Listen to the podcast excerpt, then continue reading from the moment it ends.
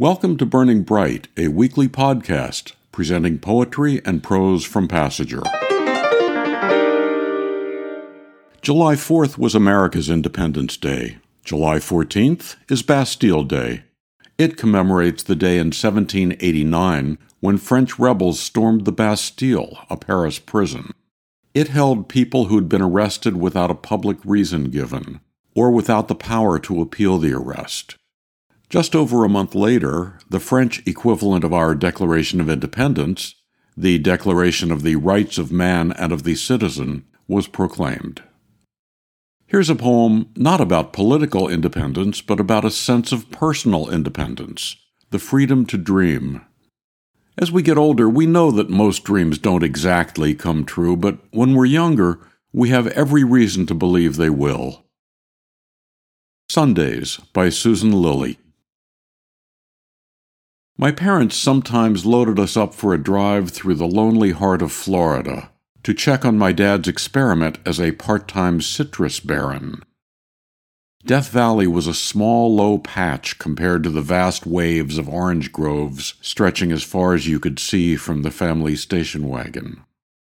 Nothing flourishing here except volunteer watermelon vines, fire ants, the occasional rattlesnake, and gopher turtles the size of my brother's Tonka trucks. I liked how Dad would smack his old white tennis hat against his thigh and mutter, God damn it, as he surveyed the scrawny trees in their haphazard rows. Reading Nancy Drew in the back seat, I usually refused to get out of the car for the lackluster stroll around the sandy acre or so. A minefield of killer ants just waiting for a kid in flip flops to kick their little kingdoms. Dad might have felt better if he knew that one day they'd all fail, even the big growers Crescent City Belle, Jolly Roger, Flamingo, Red Cloud, Silver King. He'd miss the smell of orange blossoms every spring, and in winter, the burnt cake perfume that citrus refineries blew into Florida evenings for three generations. When he bought this ruin, he must have been dreaming of those old pictures of Mom as the orange blossom queen posed in an off the shoulder frock on a little white ladder among lush branches dotted with flowers. Healthy fruit on the way. Sundays, Susan Lilley, from Passager, issue 61.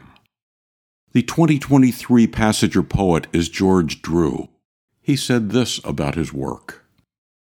I've always loved the dramatic monologue as a genre la Browning, Frost, Eliot, Lowell, Shakespeare, and so many others. And I've written my share of them. But the lyric is, of course, musical, and for me is really an important element in poetry. I think my need to write poetry emerged from a deep love of language engendered by my southern tuned ear and my desire to make music. Not having any actual musical training or talent, other than a brief fling with the guitar, I ultimately turned to poetry. And over the years, that has proven to be my instrument, my music, for good or ill, and as it turned out, a wise choice. Both the rich Delta blues tradition that I was raised in and also oral tradition are the natural inclination of my poetry toward the musical. That was from an interview with George Drew, the 2023 Passager Poet.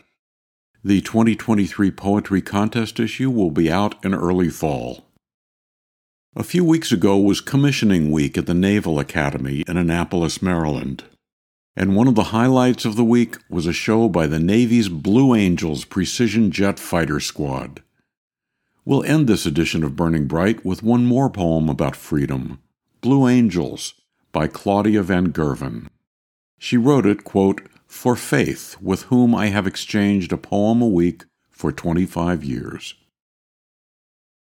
We were a squadron of two, two housewives in the cockpits of our ordinary lives, flying as ordinary lives do at supersonic speeds.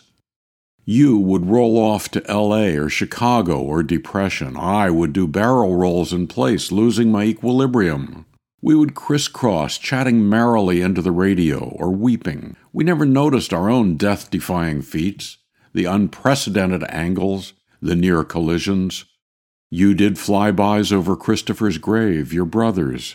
I wandered off like Amelia Earhart, trying to get back to the place before the miscarriage.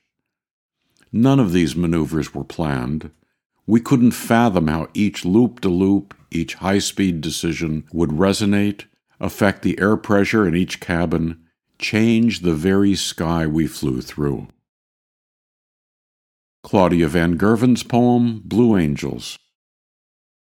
The two poems on this edition of Burning Bright came from Passager's 2005 Poetry Contest issue.